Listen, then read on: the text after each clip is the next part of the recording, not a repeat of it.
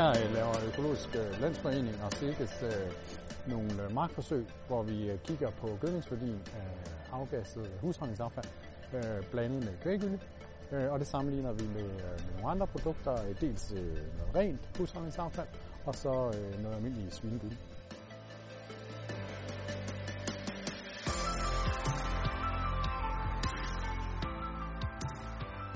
Fokus på det, der hedder KOD, som husholdningsaffald, som vi afgasser.